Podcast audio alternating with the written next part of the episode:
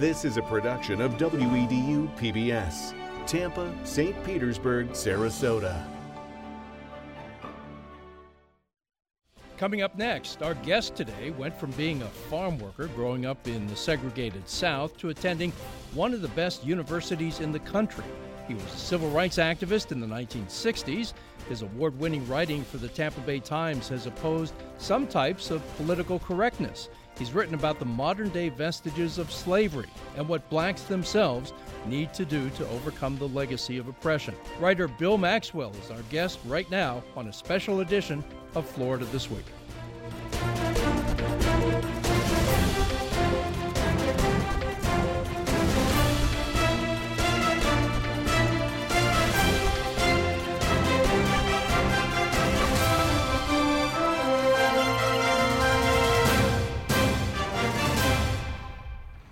Welcome back. Our guest, Bill Maxwell, was born in Fort Lauderdale in 1945 in an all black hospital, Provident Hospital. He attended segregated public schools in Florida and other southern states. His parents were farm workers, and he traveled with them until he was 16 years old when he went to live with his grandparents in Crescent City, Florida. In 1964, he became a civil rights activist and a volunteer for the SCLC and SNCC and worked throughout the South. He served as a Marine in Vietnam and later graduated from Bethune Cookman College in Daytona Beach. He earned a master's degree in English language and literature from the University of Chicago. For 25 years, he wrote editorials and a syndicated column for the Tampa Bay Times, formerly the St. Petersburg Times.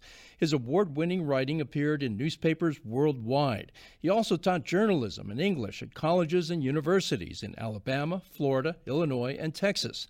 In 1995, he created Role Models Foundation to assist students who wanted to become writers. His latest book is Maximum Vantage. It won the 2022 Florida Book Award for Florida nonfiction. And Bill Maxwell joins us now. Bill, nice to have you here. Thank you Thank for you. coming over. Thank you. So, I want to start with the topic of political correctness and what some people call woke. Uh, you wrote a column in 2016 criticizing trigger warnings to college students. You wrote against barring certain speakers from college campuses. Uh, you criticized those who thought that uh, books like Huckleberry Finn should not be assigned mm-hmm. Uh, to college students, uh, that college students should not be protected from distressing ideas. Why did you say all that? Um, well, uh, if there's one place where there should be complete intellectuality, and it, it, should be the college campus. And, and, by the way, the same thing for high school campuses. Uh, I, I, I, don't think that ideas are and words are diseases. They're not. So uh, there's no need to be afraid of it. Uh, when I when I was uh, at the University of Chicago, um, we had um, Nazis come on campus to speak. Well, my classmates and I had a very uh, smart way to deal with that. Don't show up to listen to them. And so I believe in that. If you don't, you don't like a program, you don't like a speaker, then don't deal with that person. But I, I have no right, I don't think, to, to cancel, to make anyone uh, not show up on my campus. They should be there. And uh, I don't need to go listen to them. So and do I, I, don't listen to every everybody. Do you think some college students are being coddled? Yes, I think so. Absolutely. Yeah. Especially here in the state of Florida for all the wrong reasons. So I, I, we should not coddle anyone and, and, keep them from ideas. That's all they are. They're ideas and they're words. Well, here in the state of Florida, we've got this. Uh, uh, we've got a government right now that has outlined uh, uh concepts that should not be taught in schools, right. and has outlined uh, open the doors to books being banned from schools. What do you think about that? Um, I think it's wrong-headed. Um, in fact, I think it's stupid. Uh, what why, why shouldn't a kid read a, uh, a, book that portrays the life of a, of a, of a gay kid? There's no harm in that. It's not going to turn anyone gay. And by the way, I don't know anyone, and I don't think you, you either, I don't know anyone who's grooming children. I don't, I don't know a single teacher who's doing that. I think it's made up, it's nonsense, and it's uh, intellectually dishonest. Mm-hmm. It's not happening. When, when, you spoke out and when you wrote the column saying that uh, there should be no trigger warnings on campuses right. and speakers should be allowed, all speakers should be allowed to come and speak, right. were you called a conservative? Yeah, I mean, uh, uh once again, anyone who calls me conservative is, is unsophisticated. Otherwise, uh, if you're a smart person, you would know anything that you have read about me, uh, you would know that I'm not conservative. Now, what makes me conservative in people's minds is that I criticize fellow black people. Anytime you criticize um, your fellows, then you become a conservative, and I'm not. Uh, the fact is that um, I think that uh, if you have a child, you should read to the child. If you have a house, take care of the house. Uh, that makes me conservative. Mm-hmm. Well, that's not conservative. That's plain common sense, and it's uh, being self-aware. So no, I'm not conservative at all. You, we can go through some issues, and I can and show you. Oh, uh, well, we're, we're going to do that. Uh, so, uh, just getting back to this idea of not banning speakers, if, if somebody, though, is, let's say that they, they, are Nazi, you said the University of Chicago Nazis were allowed to speak on campus, yeah. but if somebody brings a message of hate to campus, hate mm-hmm. for uh, uh, black people or hate for gays and lesbians, mm-hmm. should, I mean, that, that's got to offend a bunch of kids on campus, right? Yes, yeah, so you're offended. Uh, you don't have to go listen to it.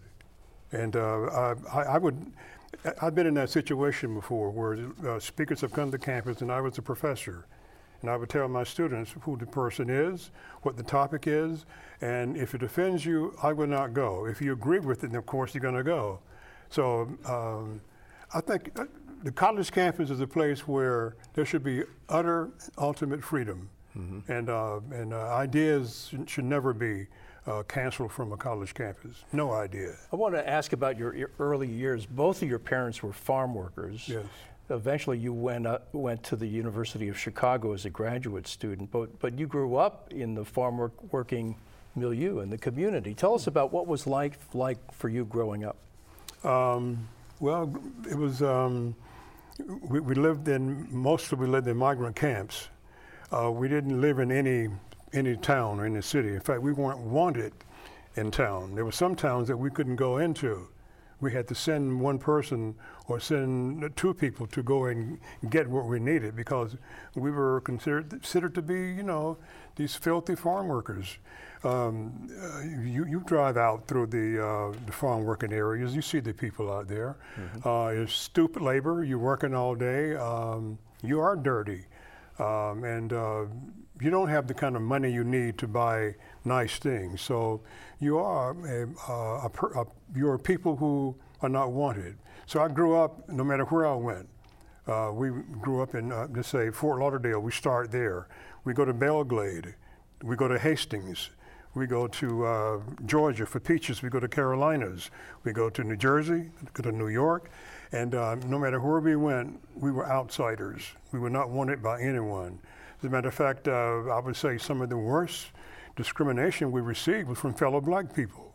They didn't want us around their uh, their children. So, what was it about your uh, family life, your mom and dad, that helped yeah. you rise above being just simply a farm worker? Uh, now that's a question I really don't, I don't know if I can answer that. All I know is that um, uh, I read a lot. My father taught me how to read, and I read a lot, and it was uh, it was an escape from the drudgery of uh, daily living as a farm worker.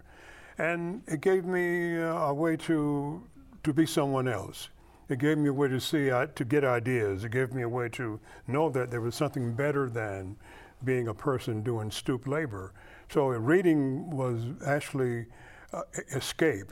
Escape is not a good word, some is you know sometimes, but in this case, for a young kid, uh, it was escape. And I did know that there were things that were better. Hell, I wanted, I wanted to go to Paris. I read about Paris. I wanted to go to New York. So uh, reading gave me another, another kind of world. So when you got to the University of Chicago campus uh, with all your experience, it, it, being at some of the lowest economic points of society mm-hmm. and uh, some of the lowest uh, racial components of society, mm-hmm. what was it like to go to the University of Chicago with your background? Uh, it was uh, mind-boggling. Uh, I had to catch up everything I did was catch up. As a matter of fact, I uh, took NoDoz and I didn't. I wouldn't go to sleep for sometimes almost a week because I had I read. I had to keep up.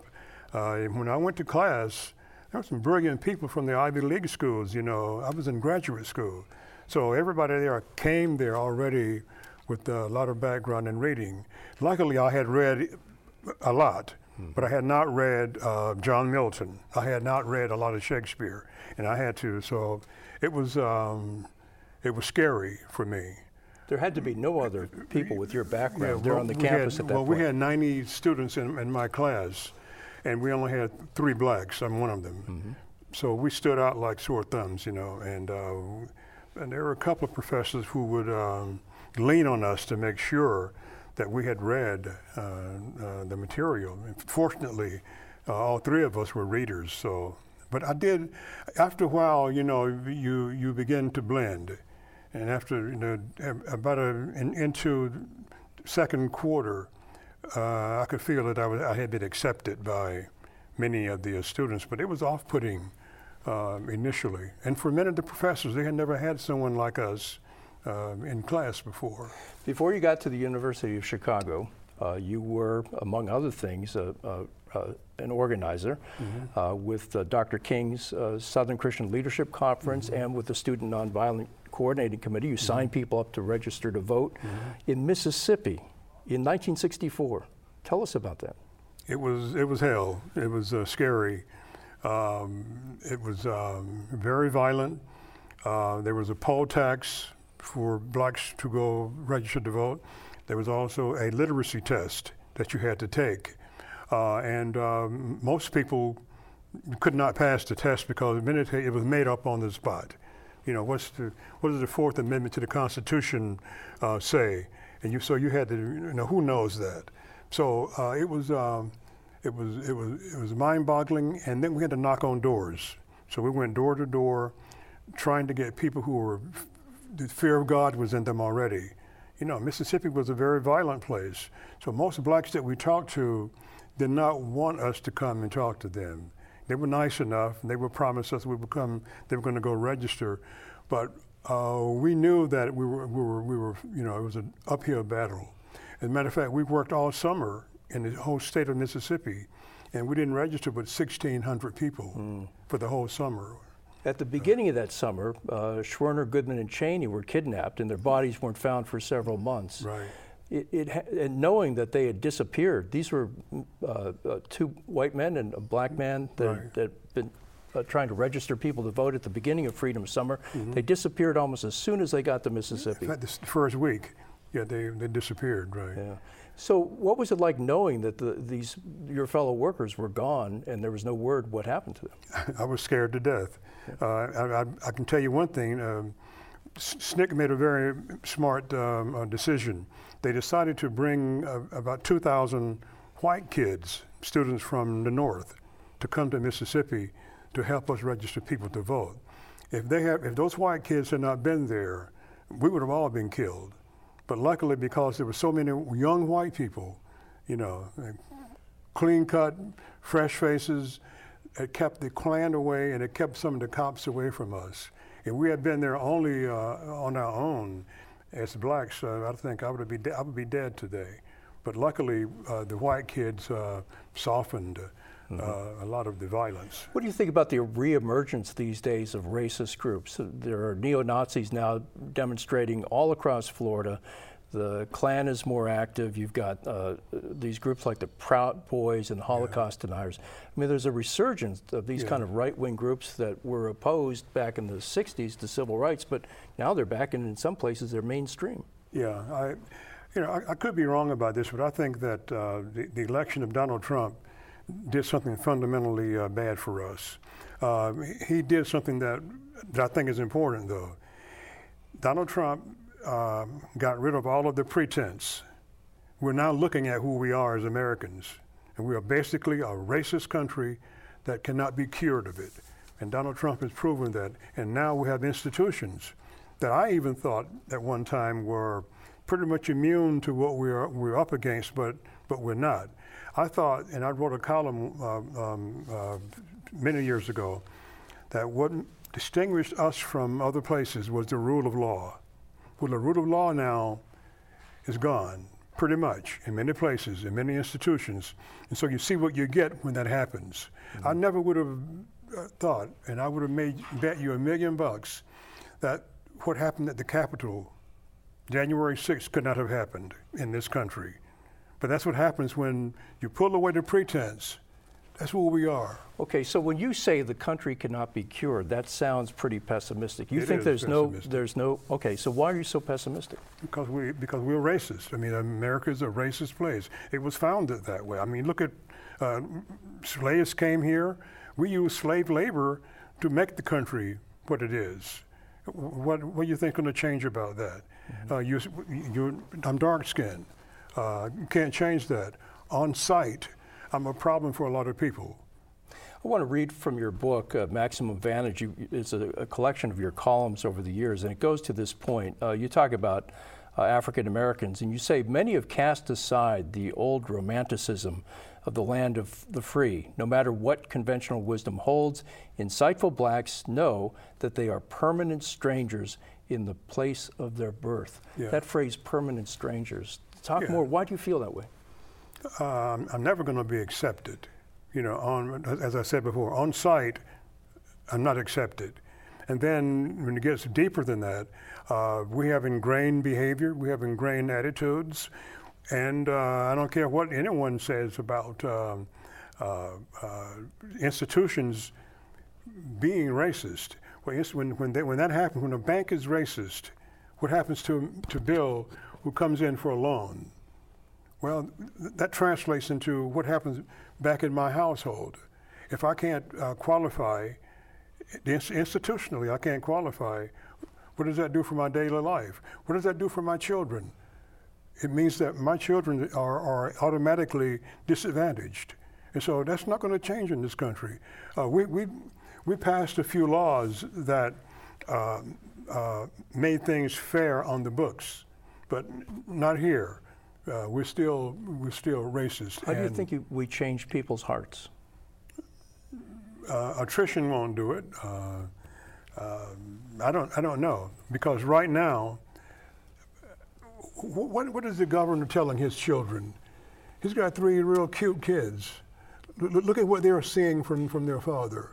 Now, how, how will those, what kind of adults are they going to be? Well, let's, let's talk about that for a moment. There's politicians, I think the governor included, that think that there's no such thing as institutional racism, that we passed the civil rights laws in the 1960s, we've got affirmative action, we've got things that, that make, make amends for some of what happened in the past, and that we're in a new era, and we don't need to look back and say, well, the institutional racism that might have existed 50 or 100 years ago, it no longer exists. What do you say? Uh, I mean, critical race theory is, is true. I mean, uh, the, the, fact is, um, uh, the, the institutions themselves are what you're looking at. And I see a study uh, released almost every week now that shows that banks are unfair to us, car lending is, uh, is unfair to us, housing is unfair to us. What? What am I supposed to? I'm not. I'm not with stupid, you know. So. Um, um, anyone who thinks critically cannot help but conclude that uh, America um, is, is, is, uh, is racist. Take our school system. Our schools are, are as segregated as they were the day Dr. King was assassinated. Matter of fact, they are more so now. You look at, uh, look at uh, Hillsborough County, look at Pinellas County. You tell me that our schools are, are integrated? No. You, you say at one point in your book that because blacks realize that they'll never, never be fully appreciated and integrated into society, they've created their own society. So, for instance, you point uh, to rap music Yeah. as one of the institutions that says, okay, we're going to do things differently, and we're going to say to the uh, dominant white society, forget about you guys, this is us. Yeah. What, what- so, talk about why, why you see the rise of these black institutions being separate from the white majority. Mean, it's, it's just reality. The fact that I don't, I don't, I don't see a, I don't see a real positive message in rap music, but I can see, I can see why it is there, and and, and, there's a need for it for a lot of people. Um, I don't need it, but uh, it, it is what it is. It, it is a reflection of what we have created. If anyone, if a white person doesn't like rap music, then then look at look at yourself. I mean, you you, you did this. Uh, uh, no, no white kid in in in, uh, in in Oakland woke up one morning and said, "I'm going to uh, write protest music." Didn't happen. No, the, the person grew into that. And until we start to actually assume responsibility for what we created, uh, we have a problem. Jon Stewart said one night, um, I forget who was he was he was on CNN, and Jon Stewart said, you know, people like DeSantis, the reason he has a problem, we haven't taken care of the problem to begin with. We have never taken care of discrimination the way we should have. And so now we have what? Discrimination. And here you are telling us that those guys are the problem. I read somewhere that you always um, despise people you mistreat. We have been mistreated, and therefore we're despised. So I, I believe that's a truism. If, if, you, if, you, if you mistreat someone, you would despise that person. What do you think about family values? I mean, there's conservatives that push back and say, you know, blacks need to have more family values, and, and if, if they made their family whole, then there would be uh, there wouldn't be the problems in the black community. Uh, I don't have any problem with that. I'm, I'm, I'm, a, I'm a strong believer in making sure that the, the, the household itself is safe, the household has uh, love in it, and, uh, and, uh, and, and the shelter. I know I believe in that. So I have no problem with, with that uh, argument. You go anywhere in the world, uh, uh, tight knit families are, are, are it. And so if you have a, a, subculture like we are, and we are not tight, then we, we, we, we do have a problem. So if anyone tells me that, uh, I would say, yeah. And I'm not conservative either. The fact is that, damn it, uh, uh, uh families that stick together and have the right kinds of values can thrive in a, a, particular way. We are never going to be part of this country. I'm never going to be the equal of uh, Ron DeSantis. But I can also go to my neighbor who's black and say, you know, you know, we need to get together and, and, and, and clean this up and take care of this. We need to really make Black Lives Matter. Let's not hurt each other. Let's not kill each other. Now, that makes me conservative. I said, you know, as bunk. But the fact is that common sense, and it's, it's nothing more than survival. You're, uh, in addition to all your interests, you're a strong environmentalist. Is there a nexus between environmental, environmentalism and, and justice and civil justice? Well, the environment is everything. I mean, no, no matter, everything is the environment. what, the environment what made you everything. so interested in the environment? Like I just said, it's, it's, it's everything. And matter of fact, as a child, um, I, I, lived in it as a, as a migrant farm worker. Uh, I was out in the the great outdoors uh, almost all the time, and uh, it.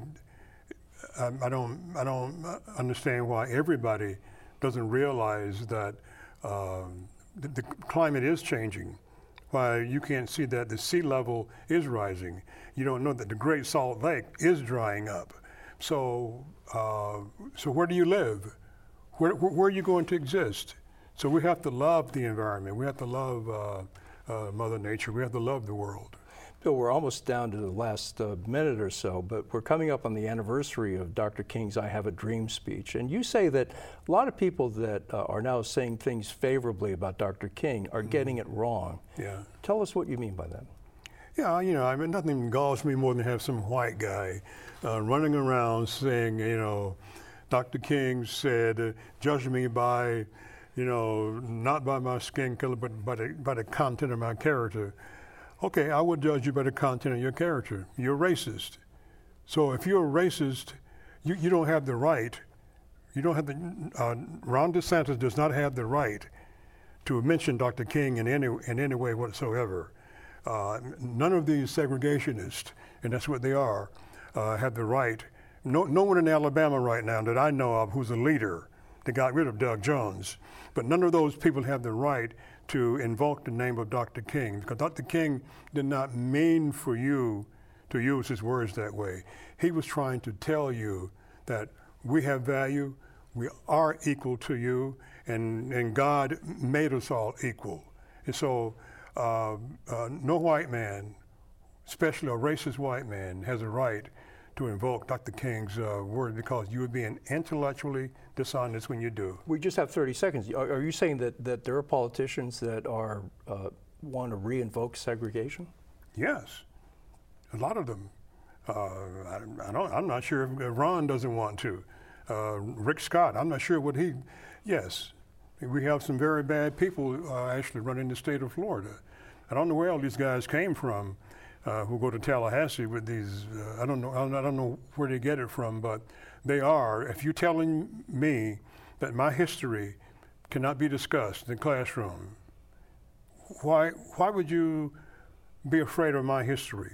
Why would you want to uh, know, uh, white kids not to know that we actually hanged a man uh, three blocks from here? Um, the kids should know that. The kids should know that blacks were brought here in the holds of ships and that they were worked until they died. Why shouldn't you know that? So anyone who will, uh, who perpetrates that kind of uh, uh, philosophy, who speaks that way, for me, is nothing but a racist. And uh, we have a lot of those people right now running uh, important institutions. We just, I just heard this morning that many uh, police departments, many of them now, are actually recruiting Proud Boys. Hmm. Why would you recruit? Why would you allow uh, a person like that to be in the police department? Why would you allow a Klansman to be on the police force? And that was one of the problems in St. Augustine when I was when I was growing up. Many of the uh, deputies, many police officers in St. Johns County were Klansmen. Mm. And that's why it was so dangerous. Bill, thank you so much. We're out of time, but it's always All great right. to talk to you. All right, thank you. Well, Bill Maxwell, thanks for being on the program, and thank you for joining us. Send, send us your comments at ftw@wedu.org and like us on Facebook. You can view this and past shows online at wedu.org or on the PBS app. And Florida This Week is now available as a podcast. And from all of us here at WEDU, have a great Memorial Day weekend.